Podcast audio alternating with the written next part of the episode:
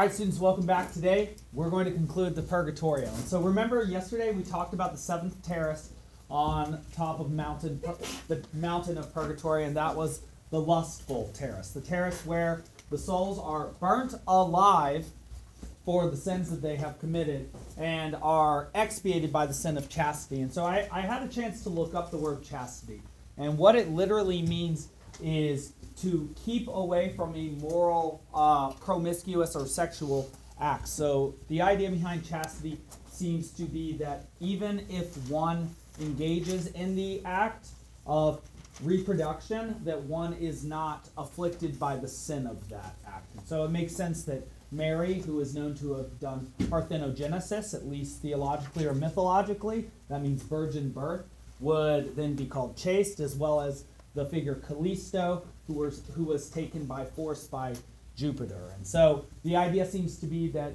they engaged in the act of reproduction, but they did not take some sort of sinful. Uh, they, they did not do so because they were subject to the sin of lust. Interesting. Weird.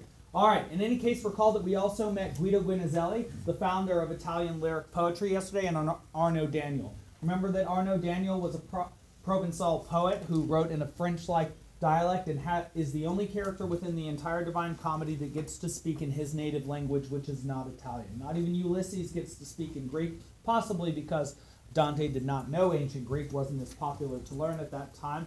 Um, in the Middle Ages, Greek literature, and in fact, Greek philosophy like Plato, I think we only had two dialogues, the Timaeus and one other at the time of um, at the time of Dante. So Greek literature was not something that he would have read much of. In any case, moving forward. Recall that we had our third dream. And so we enter the fourth day of the Purgatorio. The third dream was about Leah, wife of Jacob, first wife, who represents the active life or the life of doing things. She is making a garland in the dream. Recall also the second wife, Rachel, who is staring at her reflection in a mirror, and thus this image of reflection or the contemplative life, also married to Rachel. Why are they or to Jacob? Why are they both married to him?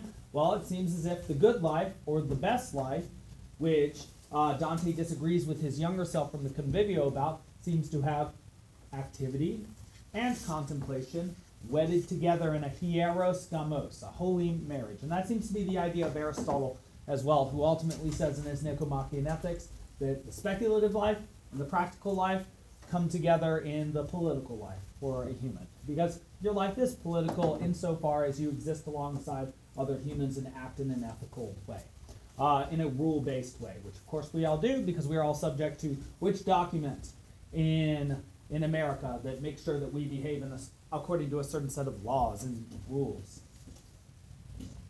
The Constitution, of course. Very good. All right. In any case, earthly paradise. We got here.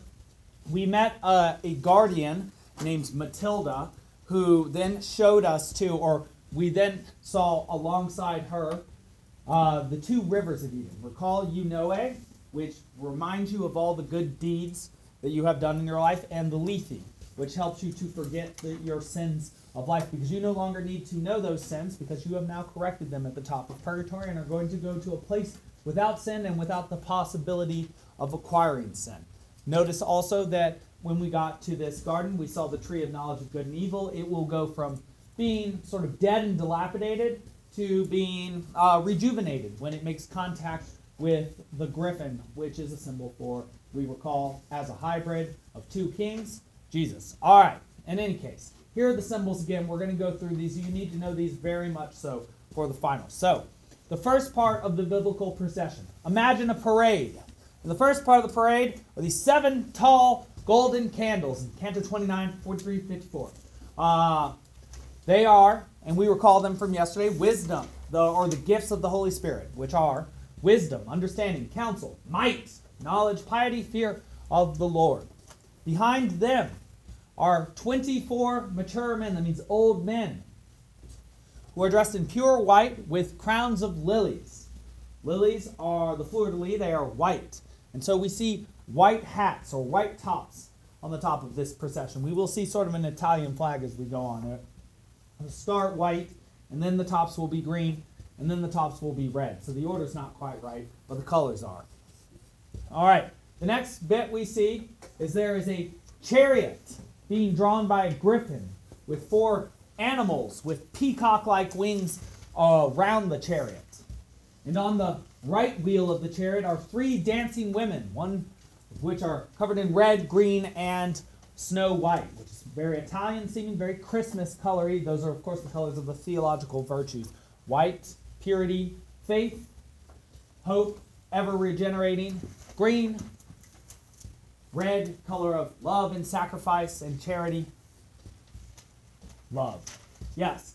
And on the left wheel, opposite the theological virtues, are four dancing women representing the cardinal virtues, or the so called practical virtues. We recall those are fortitude, temperance, prudence, and justice, just as the theological virtues are faith, hope, and love. Um, and these are crimson colored. And recall that there is one that is three eyed, and she is prudence. Prudence is practical wisdom, which is the ability to see the past, present, and future, because, well, you have to see those three aspects of time in conjunction to understand where it is and when it is that you are. Which is why you learn history, by the way. Moving on. Behind the chariots, after the coming of Christ, after the coming of the church, are now seven more men dressed in white, but now wearing crowns of roses after the great sacrifice. The sacrifice of whom? Well, the griffin, Jesus. There come the seven men who wrote the New Testament or are big figures in the New Testament. Um, and so this includes two old men who are the physician, traditionally speaking, Luke, who wrote Acts of the Apostles, at least traditionally speaking. There is some debate about this sort of thing. And the other who carries a sword, who will define the limits of the endeavor, will be Paul, who wrote the letters or epistles. He wrote a lot of the New Testament. Then four men of humble appearance are James, Peter, John, and Jude. They wrote very short epistles um, near the end of the New Testament. And then, of course, the New Testament ends with a single old man, John, the writer of Revelation. John the Evangelist, I believe he is sometimes called, um, with sharp features even as he sleeps. So these are the seven writers of the New Testament Paul, Luke, James, Peter, John, Jude, and other John. Yes, John of the Apocalypse, which is a pretty cool name. All right. Now, let's open our books to page 330. Now, Canto 30. At the end of this procession, and you might imagine at the end of time is what's at the end of this procession after Revelation. What comes at the end? Well, the revelation of hope, of a new image of perfection, of a new reason to be. That will be embodied by a person that Dante has wanted to see for a long, long time. Beatrice Portinari. Now recall, he didn't really know Beatrice very well by our standards. He only ever saw her at age nine, and then I think he saw her again. But she got married at 21 and then died at 24. So she's much less somebody that he actually knew and loved, and far more a figure that he idolized and idealized, even. Like somebody that he saw on Instagram and decided, wow, she's so perfect that I'm going to dedicate all my life to producing things that are as perfect as she is, or things that might garner her deci- her attention. And so, she is far more like a figure of a like an Athena or a, an Aphrodite, or even say a, a Mary figure to him, um, idealized, divinized. Hmm. And so, let's start at line 13 or so. As the blessed, when the last trump sounds, will rise quickly, each one from his tomb, their flesh put on again, singing hallelujahs. So there arose on the divine chariot, at the voice of that elder, a hundred ministers and messengers of eternal life, angels. And we're saying, Benedictus qui venis, happy are you who come. And throwing flowers above and around, Manibus odate lilia plenis that is a that is a quote actually from Virgil, and I'm just going to move to that slide just so that we can look at that and quote that. Good, because that's going to be important in a moment. I have seen at the beginning of day the eastern part of the sky all roseate, and the rest of it dressed in tranquility. So this is sunrise, whereas the inferno began at sunset. And the face of the sun appeared shadowy and such that it was so tempered by mist that the eye could bear to look for a long time. So inside, a great cloud of flowers, which leapt out of the angelic hands and fell inside the chariot and all around it over a white veil crowned with olive that's green white green a lady came to me under her green cloak clothed in the color of flame flame is which color white green and red the holy virtues again and my spirit which for so long a time had not been in her presence trembled with wonder crushed without knowing her any more with my eyes but through the secret virtue with, which went out from her, felt the great power of the ancient love. The moment that as I looked, I was stabbed, or I was struck by the high virtue which had already stabbed me before I was out of my boyhood, I turned round to my left with that trust with which a child runs to his mother when he is afraid or in trouble. So he turns to the left Who's he going to look at and share this moment with? Virgil, of course. To mm-hmm. say to Virgil, less than a drop of blood is left in me that is not trembling. I know the signs of the ancient flame. That's also from Virgil. But Virgil had taken himself away from us. You see that us again, just like in the middle of our life. Who has lost Virgil as well as Dante?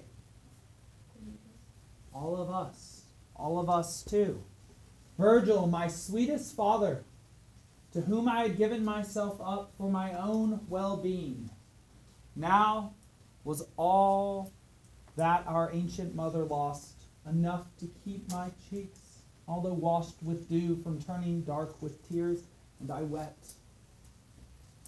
And this is actually one of my favorite parts. The very first thing Beatrice says to him is this Dante, weep no more for Virgil's going. Weep no more yet you will have to weep presently because of another sword. She will be very critical of our of our Dante and his wayward ways after she died. He supposedly made some sort of promise that he would never take uh, an earthly love and would only pursue her. That's certainly not the case. Certainly not the case. He had, you know, a wife and three children. And so and this is from Dante Worlds. While we don't actually see Virgil leave the stage, he just sort of disappears as he appeared, sort of like people coming in and leaving your life. His disappearance from the action of the poem is marked appropriately enough by a loving tribu- tribute to the Roman poet based on his own verses. Dante first cites Virgil's original Latin, Manibus date lilia plenis, give lilies with full hands. Recall also that lilies are a funereal flower, so an interesting thing to say. And of course, that's something that you give at the end of things when somebody disappears. And of course, Virgil's disappearing here, so it's like a funeral. And it's like let somebody go when they're gone. Hmm. He then translates Virgil's verse from Latin to Italian Agnosco veteris vestigia flammae, cognosco i segni de l'antica fiamma. I recognize the signs of the old flame, which comes from the Aeneid 423, and we see again in Purgatorio 3048. Finally, Dante echoes Virgil's Georgics, which records Orpheus's threefold repetition of Eurydice's name with his own cry, Virgilio, Virgilio, Virgilio, upon realizing the loss of his beloved guide. So three times, Virgil, Virgil, Virgil. Um, like Orpheus when he lost his wife, yells her name, uh, Eurydice, Eurydice, Eurydice, screaming into the heavens for that which you have lost. Reminds me also some of Aeneas screaming for Creusa at the end of things. And so, even though this is a happy time, it is also a sad time. All right, let's finish up here.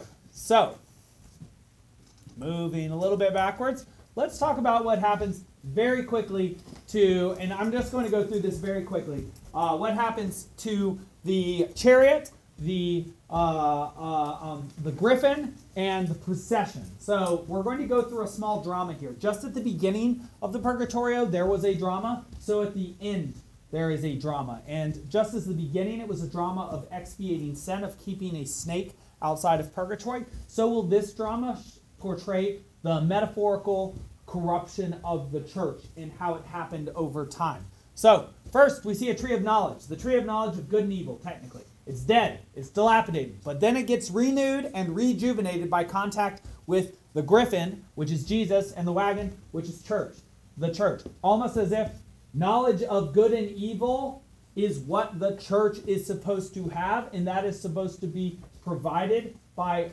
the Spirit of Jesus, which might be the human word or logos. That in order to rejuvenate an institution which has become corrupt, you must apply ethical principles and actions to it based on right thinking. Sounds perfect.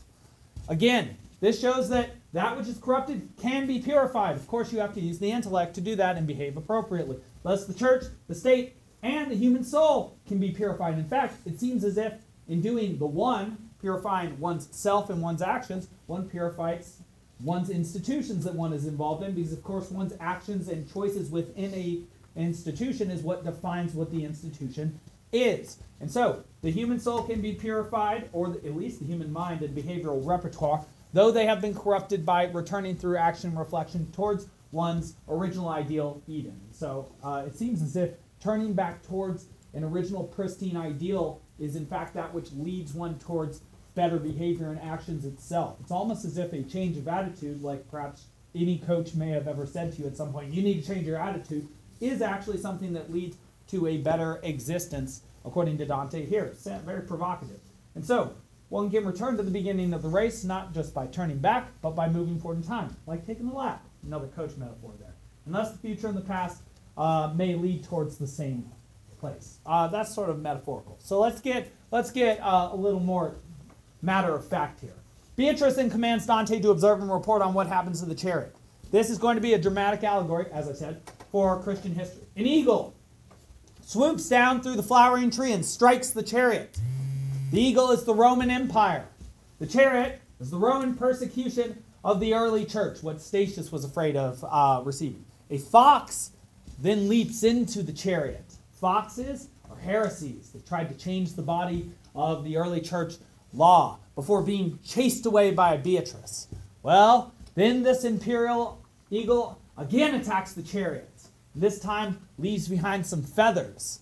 Well, that's the donation of Constantine. He was the, the king, the emperor of Rome, we recall, in 325.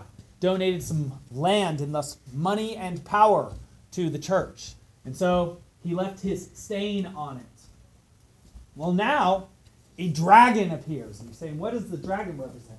The Nation of Islam, which was viewed as a schism with Christianity by, uh, by uh, Dante. And it rips through the bottom of the chariot and carries away a part of it. I think its, its tail is described as wasp like. And then, after being poisoned or, or, or corrupted by the feathers of the eagle, attacked by the great dragon, what's left of the chariot, like something afflicted with a virus, starts to change and transform and mutate. It turns into something with seven monstrous heads, like the beast of the apocalypse. Uh, almost like seven deadly virtues. Three at the front have oxen horns, mm-hmm, like the sensual vices, and then four single horned creatures at the corners are, are those the, the slothful and the, the worse sort of uh, virtues, or excuse me, the, the virtues near the, or excuse me, the vices near the bottom of the purgatorio. Interesting, something worth thinking about. In any case, are these corrupt ideals and behaviors that produce all the evil of the world? Huh. And so, then, seated in the chariot, appears a loosely clad prostitute. A chariot drawn by a seven headed monster creature who lasciviously embraces a giant standing next to her. And so, who is the prostitute? Well, that's the now corrupt church that has accepted money for services, just as a prostitute accepts money for services. And who is the giant who continually kisses and strokes her and will violently beat her when she looks at Dante, a source of truth, in front of us? Well, that's the 14th century French kings. I think to some extent it's the 8th century ones, but uh, yes, so the French 14th century French kings. There are two of them. I think Pepin the Short was one of them. The other I'm forgetting. Um, Philip the Fair. Ah, yes, very good. Philip the Fair. There we go. He, uh, when Pope Boniface VIII, who we dislike so much, does not follow the will of Philip the Fair, Philip the Fair will actually have uh, Pope Boniface VIII kidnapped and held for a sum of days. And Boniface will be so humiliated by that that he'll die within the year afterwards. And so, the giant brutally beats the wanton woman who is the church, who is the house of the Pope, uh, Pope Boniface VIII, and finally drags the Charitan woman into the forest, into a place of the unknown, into a disorienting place of chaos. The idea seems to be that where is the church and there and where is the state and where are the people around Dante now? Are they in order, known territory, or are they in the or or are they in a state of chaos? If they are dragged by a giant into the woods, what is that a symbol for? Order or chaos? Chaos, of course. And so who's got to fix this? Dante. Somebody. And who is somebody? The person who sees the problem. And who sees the problem? Dante. And so what's he got to do about it? He's got to identify it, analyze it, and fix it. And perhaps that's what he's trying to teach us how to do. Keep our own society from falling and degenerating into chaos and to promote order and well-being. Does not seem like so bad a goal for a writer. And perhaps that's why we still have his work so many years later. And in any case, when we turn to the very end of the Purgatorio, we will note that what we see at the end of the Purgatorio, Canto 33, page 347. I came back from that most sacred of streams, made afresh, as new trees are renewed with their new foliage. So, just as the tree of knowledge of good and evil has been renewed by the understanding of an individual and the connection back to the principle of understanding or the Logos, so is he made new again in this new endeavor. And so I was clear and ready to go up to the stars. And we see that the last word of the Purgatorio is the same last word as the Inferno, which will be the same last word as in the Paradiso. Stars. An image, ultimately, of hope